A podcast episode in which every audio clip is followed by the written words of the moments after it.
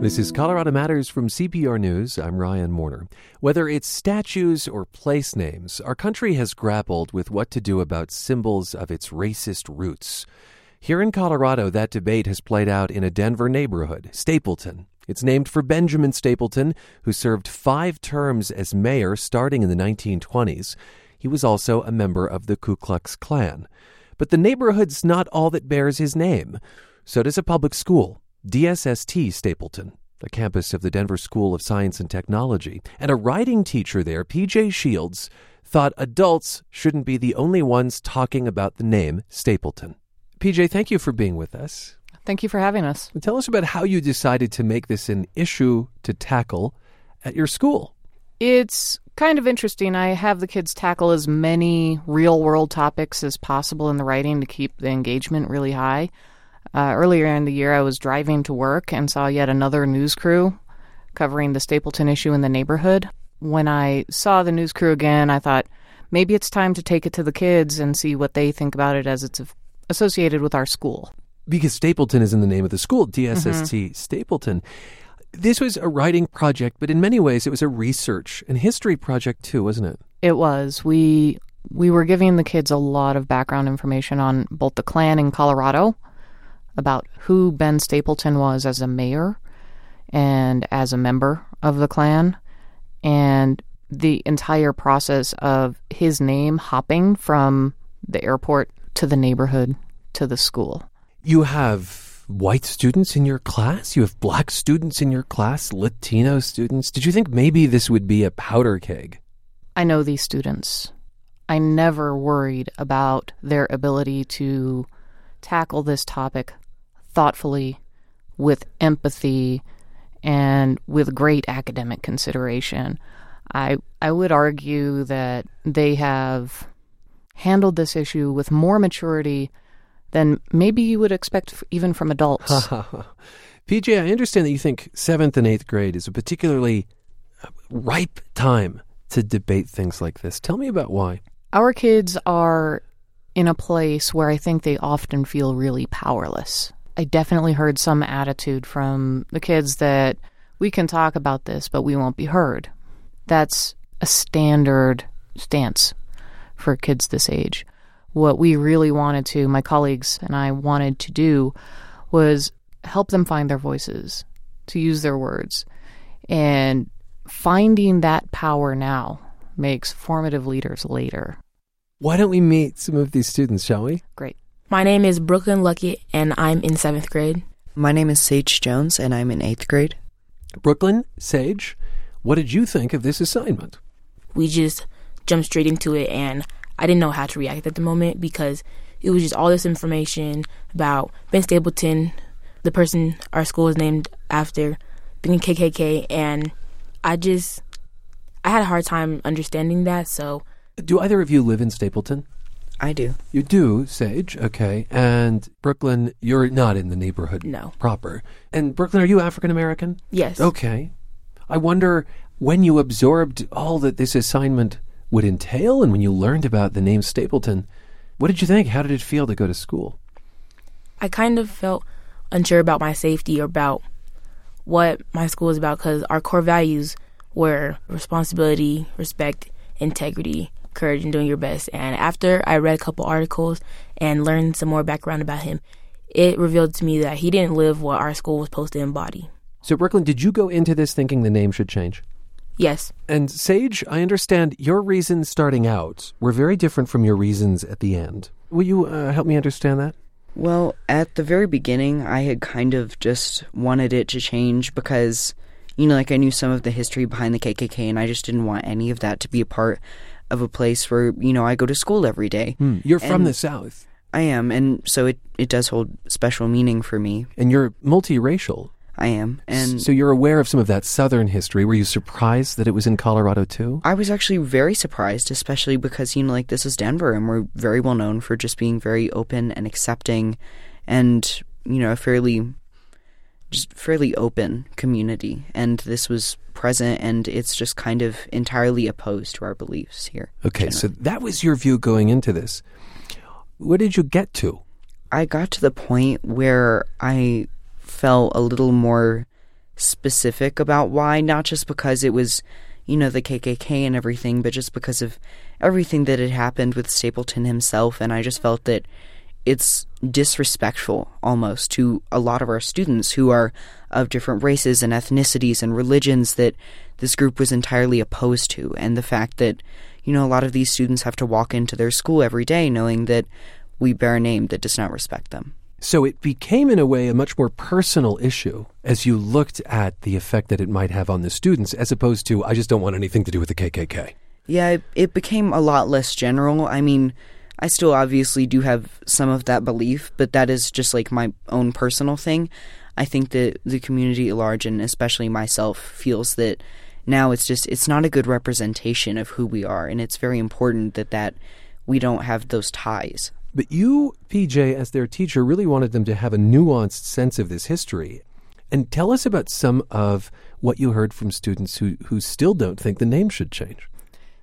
Absolutely, the full history of Ben Stapleton was in the picture. I actually tracked down a copy of Hooded Empire. This is a book about the KKK, I think, in, in Colorado. Right. It's specifically about the history of the KKK in Colorado. And uh, it has a chapter that actually covers a good chunk of Stapleton's history, and I provided that to my higher readers, including Brooklyn. So the students did have access to the full history, along with the History Colorado biography. Uh, the students who tend to want to keep the name, they want to keep the name because they feel like the ne- meaning of the name is not Ben Stapleton, that they have created the name Stapleton and everything that it represents now as a high performing charter school, as a school with an amazing record for sending kids to college, and they want to keep that meaning. That's interesting. So they, they see the much more current history as it relates specifically to the school. That's what I read in a lot of our essays, yes. What other reasons might there be for keeping the name from your students? Some people see removing the name as removing history itself. Mm. And that maybe it's an object lesson to have the name there. Correct. Because future students could then debate this, right? They certainly could. Yeah. Okay, so Brooklyn, you read into the history of Ben Stapleton. Will you take me to an aha moment? I was surprised when they were talking about how he put a KKK in the spot of a chief police over the police department. Mm. That had to have been a bit unsettling to read. It was. What else did you learn on this journey? I really just learned that it didn't seem like he joined them because he wanted to join the things they were about, but he did it because he needed the votes and he just wanted the support for being the mayor. That this was politically expedient, in other words. Yes. Every middle school student at DSST Stapleton took part in this assignment. Then there was a school wide survey, and a majority of students, 57%, thought the name should change. Twelve of them presented their arguments to the administration. Luckett and Jones were among them. Honestly, was nervous, but I felt like we got the point across about what we wanted to see change and how we wanted to see it happen. I mean, I absolutely think that the change should have been more immediate, but I also understand why this is a very it's a very convoluted and debated topic and it needs to be spoken about a lot more before any decision can be made. Indeed, the answer from school leaders, they wanted more input and will take up the issue next school year. What was the best part about this assignment? Um, I think the best part was just becoming a lot more informed in general because everybody was able to kind of hone their beliefs a little bit and to understand what they were saying without just making a, you know, a biased, like general opinion. So, not just speaking without information, not just bloviating. It's not. And I think that was a large part of it because that's something that absolutely happens a lot. And it was very good for a lot of our members of our community to be very informed about the topic and know what we were talking about before we just made any kind of assumption. Well, thanks everyone for being with us. Thank you. Thank you. Thank you. We heard from PJ Shields, middle school writing teacher at DSST Stapleton, joined by students Brooklyn Luckett and Sage Jones.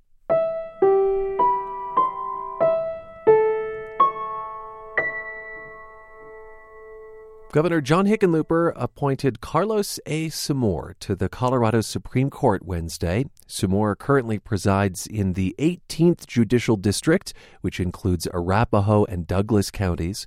In a press conference, he told reporters how people view the judiciary is important to him. The perception of justice is just as important as justice itself.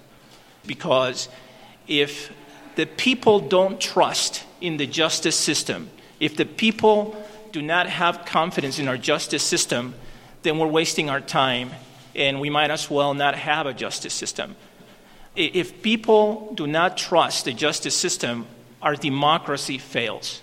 Samour, a native of El Salvador, was the judge in the Aurora Theater shooting trial. He was one of three finalists Hickenlooper was considering to replace Nancy Rice, who retires from the state's highest court this summer. Samour is Hickenlooper's fifth appointee to the seven member court, and recently the governor told me how he chooses a justice. You know, we've tried to avoid specific issues. How would you vote on Tabor? Right? We don't ask that. Sort of litmus test. Yeah, we don't. We, have avoided any litmus test, but we have looked for core values. Uh, judges that recognize the importance of small businesses and that small businesses have rights as well, and and that they are often uh, don't have the money to successfully lobby or adjudicate in other ways their needs or their their difficulties. I think we've always put at the top of every list that you know one of the one of the first questions is how do people stand on on civil rights and making sure that every single person in the state is treated fairly. Is that a litmus test? Yes, I think that is that that, that would if you were going to give one litmus test that people have to recognize that every citizen, every every human being in Colorado has certain inalienable rights. I mean, I think you'd be hard pressed to find a judge who'd say no to that. No, I think you're right. But, but I think asking the questions and listening to how they articulate and talk about it is illuminating. Governor John Hickenlooper explaining how he picks state Supreme Court candidates. They were hard to miss, a swarm of bright green electric scooters. They seemed to come out of nowhere over the Memorial Day weekend in Denver. Some people see them as a great new way to get around for just a few bucks, but they can also be a nuisance. In a few minutes, we'll find out how they've fared in other cities.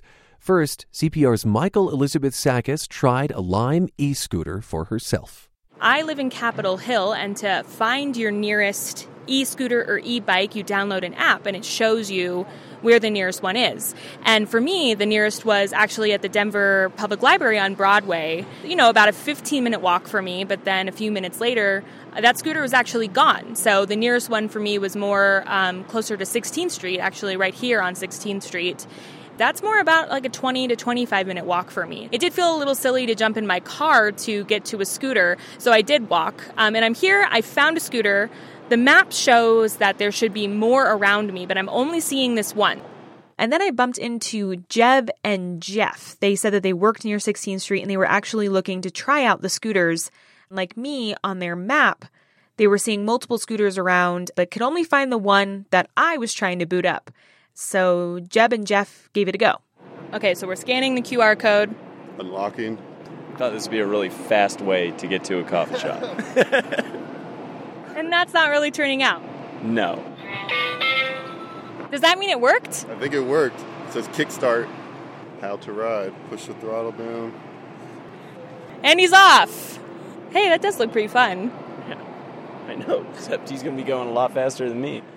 So Jeb and Jeff were off. One of them on the scooter, the other one chasing the other on the scooter, and I was left scooterless. So I checked the map and I saw a nearby brunch spot, um, about a 20, 25 minute walk for me that had a few scooters parked outside. But by the time that I got there, again, there was only one left. So before I get on the scooter, I have to decide where to go. And I actually connected with a woman on Twitter who says that she's had a Lime scooter sitting in her yard for days now.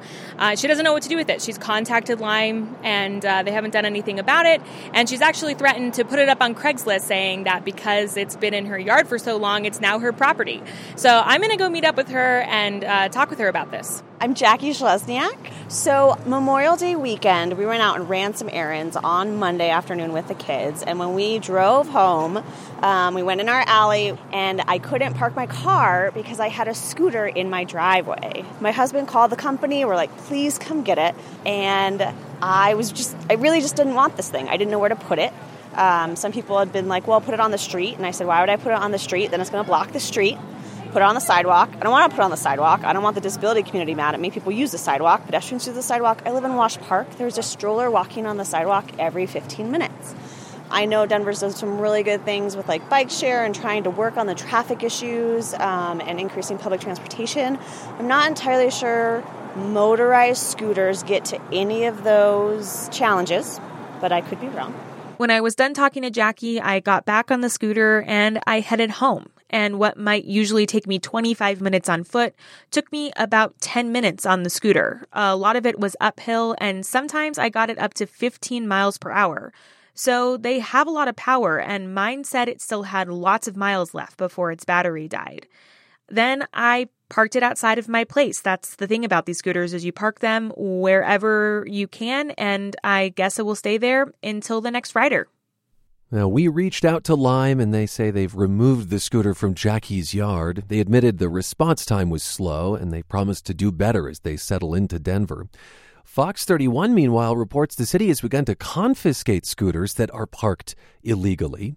Lime already has its electric bikes in Aurora, but Denver says they were only given a few days' notice before these several hundred scooters moved in. So, how has this played out elsewhere? Well, Patrick Sisson is a reporter with Curbed. It's an online news outlet from Vox that covers cities. He's in San Francisco, where the scooters have been around for a bit longer. And uh, Patrick, welcome to the program. Thanks for having me. Tell us about what San Francisco is going through with these scooters. Well, San Francisco has had quite a strong reaction to uh, electric dockless scooters. Uh, when they were introduced a couple months ago, there's a lot of um, strong opposition. Uh, they crowded sidewalks, they crowded bike lanes. Um, right now, the city has uh, said they're going to remove all the scooters, I believe, by June 4th from the streets. Oh. Uh, as they figure out a permitting system, uh, they'll then like reintroduce them, uh, I guess, in a month or two, whenever they figure that out, um, based on the new regulations the city is putting together. The city will remove them, or they'll ask Lime to remove them. Um, I believe it's a combination of both. Um, Okay. I think they're sort of expecting the companies to do it themselves. Is this Lime's model uh, sort of drop the scooters off and then let cities react and figure it out? Uh, is is this part of what they want to achieve? Do you think? Well, yeah, I think I'd liken it to sort of the Uber model. Um, uh, you know, there's three main scooter companies: uh, Bird, um, Lime, and Spin. And basically, it's a situation where they're sort of uh, begging for forgiveness instead of asking for permission. Um, I actually was in uh, Venice, California, for about the last five months before I came to San Francisco, uh, and the Bird scooters started there in Venice and Santa Monica, and they've been all over the place. But you know, it, it very popular. But you know, again, fined by the city. They settled for three hundred thousand dollars with the Santa Monica government, and, and now they're sort of still operating. Okay, so what is it that, that San Francisco has to figure out exactly? What does it mean to regulate these things, and and what that what might that tell us in Denver?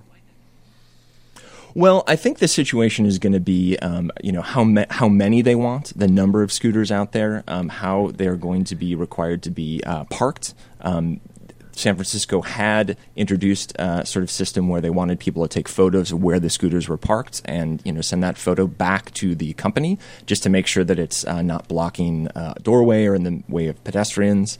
Um, I think they also want to figure out like traffic rules. Um, one of the big issues here is that um, you know I've seen it in a lot of cities. Uh, you know, scooters are things you're supposed to be riding in the streets, not the sidewalk. But in a lot of cases, um, really room on the streets. There's not like a bike lane or something like that where you can ride a scooter. So people end up on sidewalks, and that causes a lot of issues. They're kind of getting in the way of pedestrians. Indeed, there's been a lot of confusion about where the scooters can go here in Denver. So there was talk that they could go in bike lanes and then on sidewalks, and there's just a lot of confusion about exactly how to classify them and where they should go.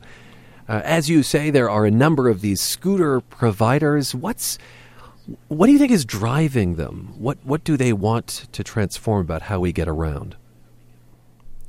Well, um, you know, as as uh, one of the interviewees in your segment uh, mentioned earlier, um, there's definitely a desire for people to have um, car-free transportation around the city. You know, people want to get around easy. Uh, they want to, you know, take a form of transportation that reduces emissions. They want something that's um, you know e- makes quick and fast and easy to pick up. So on one hand, yes, you know these scooters are responding to a desire for this sort of multimodal transportation. Um, I, I, you know that's something that people really want. The flip side to this is you know cities you know really aren't prepared for this, right? Cities have to worry about safety, they have to worry about sidewalks, they have to worry about traffic laws and pedestrian safety, um, and sort of the infrastructure for these things really just isn't there yet in a lot of cases. So you you know sort of find this desire for that kind of transportation like butting heads with sort of the reality of the transportation infrastructure we have. Do you think Lime might change its approach to, to how it unfolds, unveils, unfurls in cities? Yeah, I mean, I think it's it's tough because there's a lot of cities that are grappling with this right now, and I don't think any company or city has 100% figured out exactly what to do. Um, you have seen some companies. Uh, um, for example, Bird, they proposed something they called the Save Our Sidewalks Pledge, where um, a certain amount of all the of every rental, uh, you know, the money paid for the rental would go back toward developing infrastructure. They'd remove the scooters from the streets at night, and they would promise to only release a certain amount of scooters based on ridership, so they weren't crowding the streets. There's been a lot of proposals as to sort of how this gets regulated and how it works out. No one's really quite figured that out yet. It's still pretty early days. Do you think that there is more of this coming, and could it take different forms? I mean, look, look into the crystal ball a little bit for me. We're, we're seeing just disruption, you know, and, and do you expect more Yeah. of it?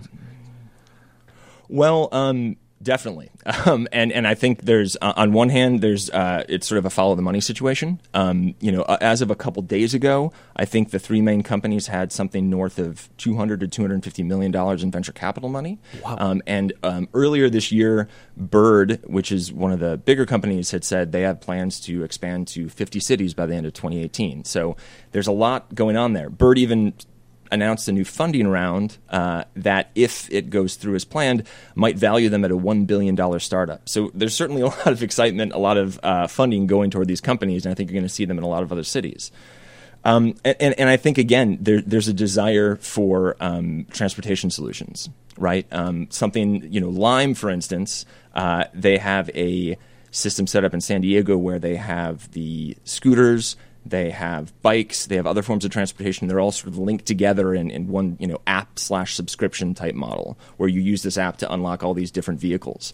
So I feel like there's a lot of things like this coming, and um, you know, we sort of need to figure out how we're going to regulate them. Yeah. And Denver, then, not alone in grappling with that. Thanks for being with us, Patrick. Sure, thanks. He's Patrick Sisson, reporter with Curbed, and he joined us from San Francisco, speaking about Denver's new fleet of electric lime scooters.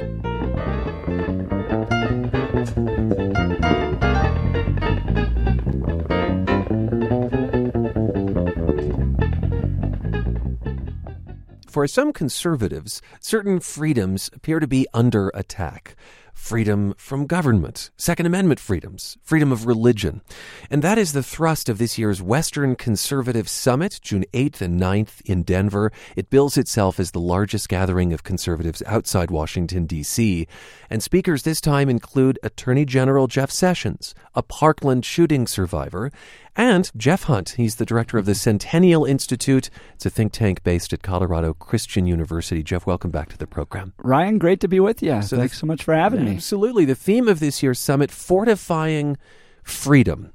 Uh, why is that important right now? You have a Republican in charge of the White House and in, in charge of Congress.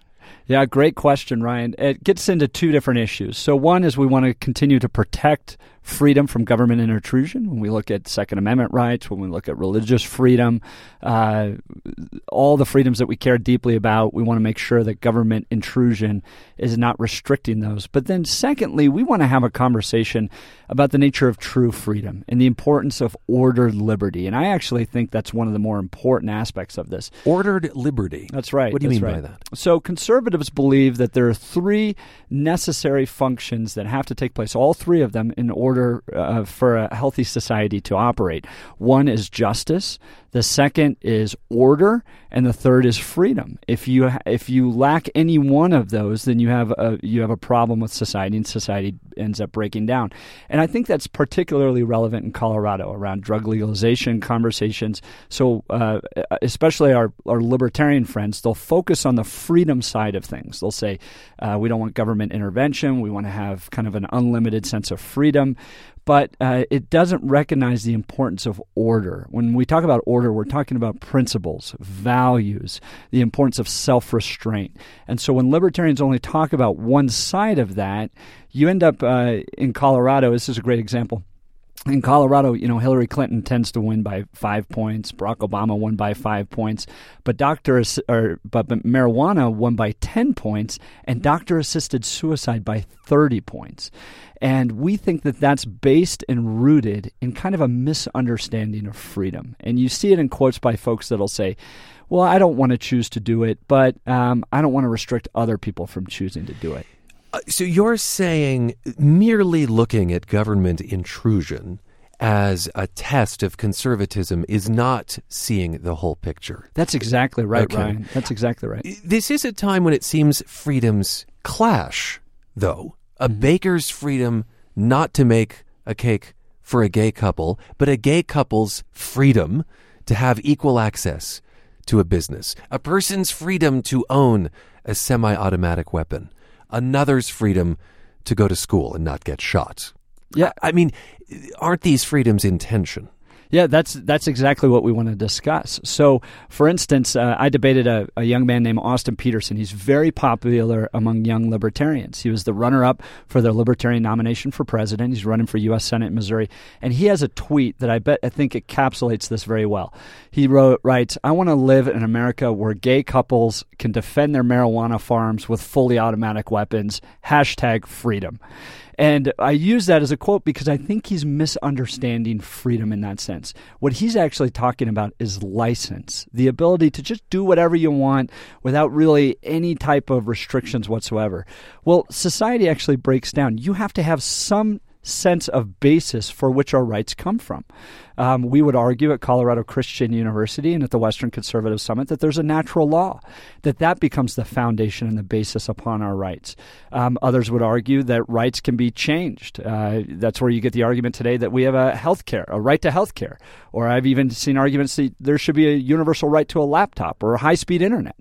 Um, where do we get the sense of where our rights come from? For us, it's where it's based upon natural law, and that's some of the stuff that we're going to be arguing at the Western Conservative Summit next week. Next week, its theme, as we've said, is fortifying freedom, and we're getting a preview from Jeff Hunt with the Centennial Institute. It's the think tank at Colorado Christian University. No doubt, then marijuana will come up, yeah. given that that's where the summit takes place, and I can't help but think of that issue's connection to one of your headliners, and that is Attorney General Jeff Sessions. Do you expect him to talk about drug policy? And, and let me also say that on the docket is uh, Republican Senator Cory Gardner, who has essentially said to Jeff Sessions, but out. Yeah, and Senator Gardner and I have had disagreements about this, um, and that's one of the aspects I love about the summit is that you know we can come to a place and disagree on public policy. But I did specifically invite the Attorney General because I wanted him to speak on drug policy. I was in Washington D.C. with him a few weeks ago, and I heard a speech where he talks about for him uh, the issue of drug policy and his strong approach to it is a passion for him because he feels like these drug cartels are taking over our country. Um, we just had a big story in NBC News yesterday about the growth of foreign based cartels here in Colorado that are hiding in plain sight due to marijuana legalization. So for him, he feels like uh, with the opioid industry, with the um, heroin industry, with the marijuana industry, that they're taking advantage of Americans, they're harming Americans, and that's something that he wants to fight against. I'll say um, that the state is directing more resources to the black market. And right. there are many who would say, gosh, it's strange to lump marijuana and opioids because they might see that marijuana is potentially an alternative to that, especially when it comes to pain. Yeah, and I, I think the challenge we have is that last year, I mean, the, the marijuana industry has been selling this idea that somehow marijuana is going to replace uh, opioids as a as a drug, but just last year Colorado had more drug overdose deaths than at any point in our state's history. We have a real problem with this. But I think the challenge that wasn't marijuana. no, it wasn't. But this idea that somehow marijuana is going to substitute opioids is just not taking. It's just not true. Um, I think it is for some individuals, Jeff. I think there are folks, in fact, uh, we met one whom we'll be reporting on soon, who said, this, this is my new pain management. But I think, uh, and we've had doctors in Colorado that have that are pain experts that have written against the use of marijuana as some type of substitute for opioid. But I, I think the challenge you have with the marijuana industry is that in Colorado we have incentivized a multi-million dollar industry to try to hook as many people as they possibly can on this drug. This is becoming big tobacco 2.0. And the pa- reason we're passionate about this is because it's taking advantage of Coloradans. They have, this is not just decriminalizing marijuana, this is commercializing marijuana. And they have a cold heart incentive to hook as many people as they can on this, and that's problematic. Do you think there will be conservatives who are in the cannabis business at the summit? Oh, I, possibly. They're welcome to come to the summit. Uh-huh. Um, and we've had debates. I've debated marijuana three times, including uh, with uh, the head of the Cannabis Chamber of Commerce. So we're not afraid of the dialogue. But I think what we want to have is an honest dialogue about the impact of marijuana in the state. Okay, someone who's not on the agenda at the summit is the president. Now, he came, uh, what, to 2016's? Yep. Yeah. Two years ago. Mm-hmm. Uh, did you want him this year? Absolutely. We invited him again. Uh, I don't think he's been to Colorado since he's been elected. Um, I wish they, you know, would, would, I wish he would come. I wish he would do rallies. He's got a 91% approval rating by identified conservatives in the state. Uh, they're very proud What's your of the source work on he's that? doing. Um, I'd have uh, from our, the pollster that we work with, Magellan Strategies and Dave Flaherty. Okay. Um, and uh, he's got a very high approval rating among conservatives. And uh, we would love for him to come back and, and engage. We're very proud of the work that this administration has done to a dri- to a, uh, drive a conservative agenda. In fact, I think the Heritage Foundation rated that he has achieved more in his presidency as a conservative agenda than Ronald Reagan did in the first few years of his presidency. Give me an example that conservatives are celebrating. Yeah, everything from the reduction of Planned Parenthood funding through restrictions on Title X to the appointment of uh, Neil Gorsuch to um, restricting the Cole memo is something that we're excited about. I know Corey disagrees on that. The To- Cole memo has to do with federal enforcement of marijuana laws. That's right. Mhm. That's right. To um, uh, the protection of religious liberty. You know, we faced a lot of challenges on religious liberty from the Obama administration. Even Colorado Christian University did, and uh, to to have those restrictions rescinded by Betsy DeVos and by the Trump administration was something we're very very happy to see. You are associated with a Christian university, and through that lens, I do wonder what you make of recent developments that I think some people might have trouble squaring Sure. with Christianity. That the president apparently paid off a porn star, or that the administration may be using the separation of children and parents as a deterrent to illegal immigration. Square those things for me. Yeah, well, one, no one should be sleeping with porn stars. Pornography is terrible. We're we're completely against it, and um, we I don't know what to make of the president sleeping with porn stars. I don't. He said he hasn't. She said they hasn't. Then she said she did, and we don't really follow that very much. But uh, I'll say this: nobody should be sleeping with porn stars. It's a terrible industry that destroys families, and we're absolutely 100% against that industry. With regards to illegal immigration, the separation of families, that's something we absolutely need to look at. Um, our president used to work for Prison Fellowship. Uh, that's an evangelical conservative That- that is to say, the president of CCU. CCU, Uh-huh. yeah, that's right. Uh, used to work for Prison Fellowship, and uh, you know we want families to remain whole. Um, I've got a square right now. Our current law, from what I understand, is that uh, it, it, even if in America you break the law, you're separated from your families, and so I think conservatives need to look at that whole justice reform movement entirely and see if that's working well because we want people we don't like recidivism. We want people to be healed from uh, their incarceration to live productive lives. And um, you know and whether it's illegal immigrants or whether it's criminals here in America uh, we we need to get a better criminal justice system going. And I think that's a place where you find conservatives and liberals working together on that. So you're you're making a comparison between when families are torn apart because someone is incarcerated Mhm. and when families are uh, perhaps separated because they have crossed the border. Some of them seeking asylum. right Okay. Right. Well, and I and we've got to look at that entirely and, and see if there are differences. And I think this is uh, an issue where you'll find Republican and Democrat agreement on that. That you know, if we can figure out a way where families aren't separated, because we don't want children to have to pay for the crimes of their parents. Um, that's that's that's something that I think you'll find conservatives and evangelicals willing to work together on. Thanks for the preview. Yeah, happy to. Thanks so much, Ryan, and uh, always fun to be with you. Jeff Hunt directs the Centennial Institute at Colorado Christian University, host of the Western Conservative Summit in Denver, June 8th and 9th. Many families are celebrating graduations this month.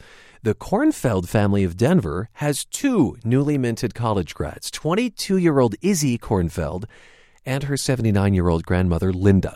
Linda dropped out of college half a century ago and part because of Izzy's encouragement, has now finally finished her degree. Welcome to you both. Thank you, Ryan. Thanks, Ryan, for having us. Okay, you both graduated from East High in Denver. Linda, the class of 57, Izzy, the class of 2014.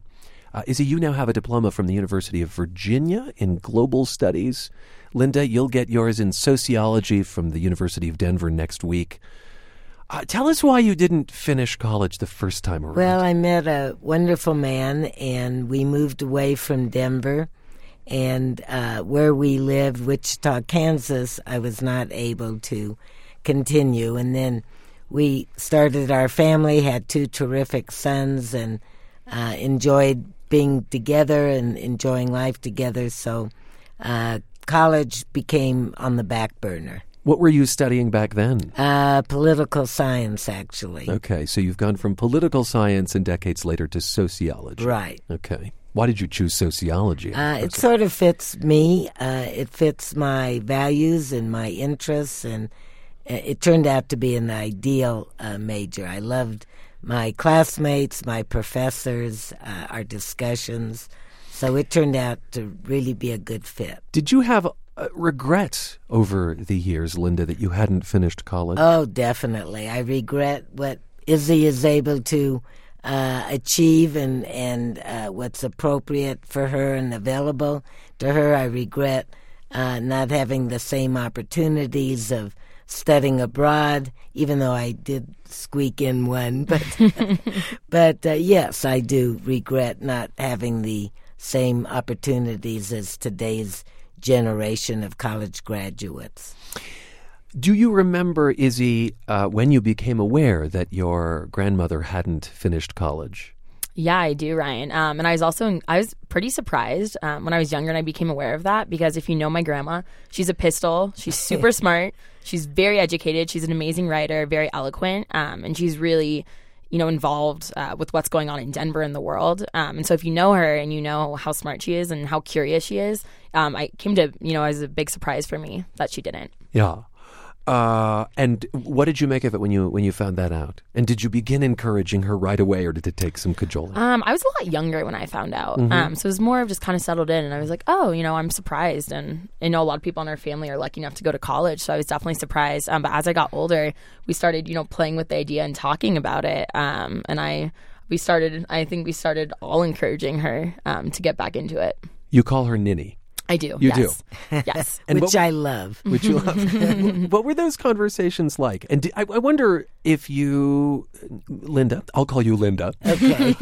if you um, appreciated that your family was giving you that kind of pressure. Oh, absolutely. Our family is very close and very fun loving, and uh, I feel that all five grandchildren were very involved in teaching me how to navigate the internet and uh, the uh, paper format. So uh, I appreciated it, and it was from their encouragement that I realized, hey, why not?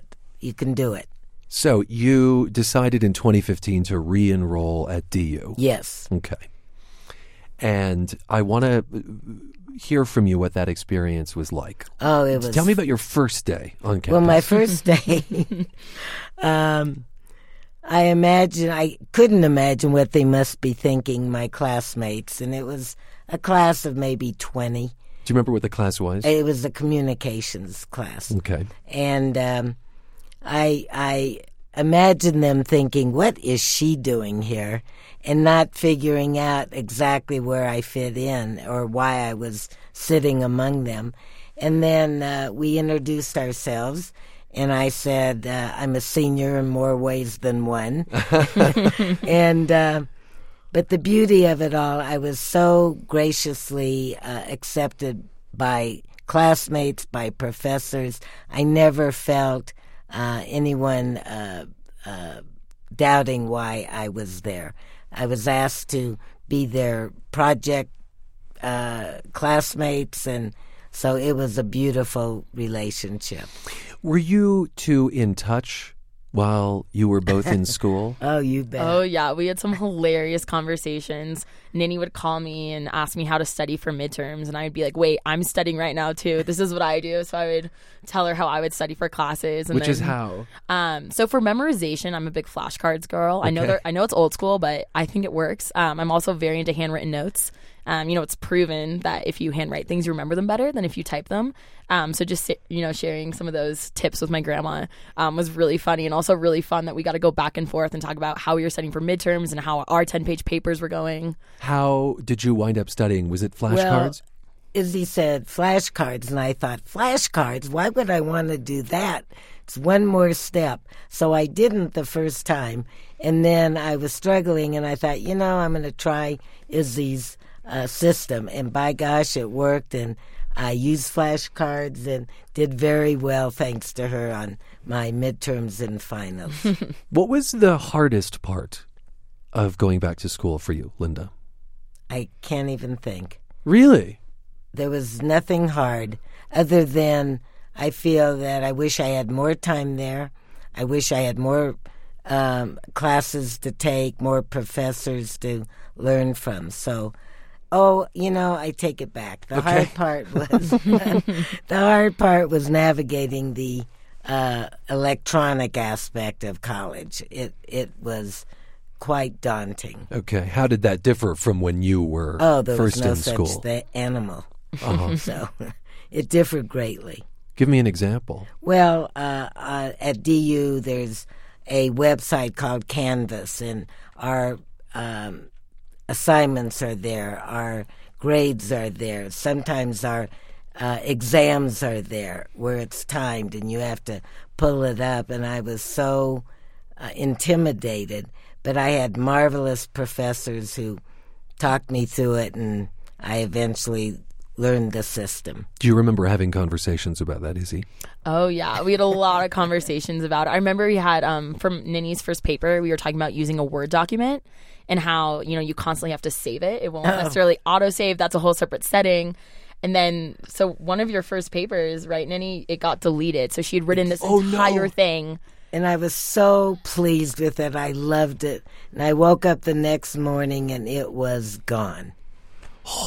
Yeah. So that that was a problematic aspect. But the good news is it never happened again because you learned how to use Word properly. So Thanks to you and yeah, and Maddie and Yeah. others. But even you know just like indenting and one inch margins and you know professors will give you really specific um, instructions of what to do for a paper. Um, so I remember having some funny conversations, you know, just to make sure all of the logistics of her paper uh, were correct before she turned it in. I know that you were at different institutions, but did you feel like you were in college together? Oh I, yeah, I absolutely do. We would have really um, funny conversations before class. You know, Ninny would be like, "Oh, I gotta go. I gotta go get my coffee before class," and I'd be like, "Wait, me too." And we're both going to Starbucks on campuses. Um, so I think in a in a lot of senses, in terms of we both had um, really nice college campuses. They were both in you know cities. Um, Oh. Mine a lot smaller. Um, and you know, just walking to class, we'd walk at the same time. We'd do the same things before class. And indeed, you are essentially graduating at the same time. Yeah. Maybe some And days apart. With uh, Izzy's encouragement, I'm graduating the same year she did, and we're going to have a big party of friends and classmates. She has nine classmates coming in from Virginia, where she went to school, to be a part of our celebration, and I'm having classmates and professors as well. And you, I understand, encouraged this that, that you graduate the same year. You wanted that to be a thing. Izzy. Absolutely. Yeah. She made me go into high gear. I did, but I knew she could do it. So tell me what it means to you, Linda, to have this degree now and whether it might change your years ahead. Well, what it means to me is a tremendous amount of satisfaction for completing something I started. It means a lot to me. I think I got the message across to generation that it's never too late to follow your dream. It means a lot to me that I respect and love and, and value education, and I think by my returning, that is shown to others. I, I also wonder if there are people listening, maybe uh, later in life, who are thinking about going back to school. That really, their own worst enemy might be their fear. Absolutely. Of doing that because you were so warmly received. And it I, was phenomenal. To your surprise. Yes. Izzy, what are you going to be doing with your degree? Um, so I'm moving to New York on July 1st, and I'll be doing global investment management at J.P. Morgan Chase and Co.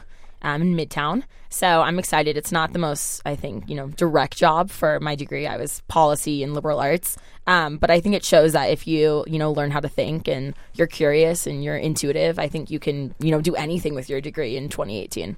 Well, it was nice to meet you both. Thanks for sharing the story. Congratulations. How were your grades? I didn't even ask. Did well, you do well? This one over here is a 4.0 from DU. So I think that's a pretty big deal. And Izzy made um, uh, what do you, Phi Beta Phi Kappa. Beta Phi Beta Kappa. Kappa. Okay. UVA. So it's not like you guys just scraped by here. no, no, okay. we screwed around a little bit, but not too much. Right. We partied, but we studied hard. it's nice to meet you both. Ryan, thank you for having me. Thank us. you so much. This was fun. You heard from 22 year old Izzy Kornfeld and her 79 year old grandmother, Linda Kornfeld, both from Denver and both members of the college class of 2018.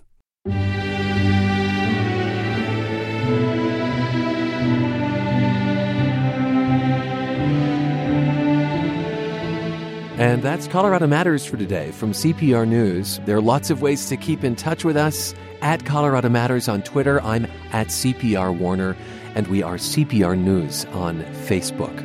You can subscribe to the Colorado Matters podcast through your favorite podcast service, including iTunes. We're also on NPR One.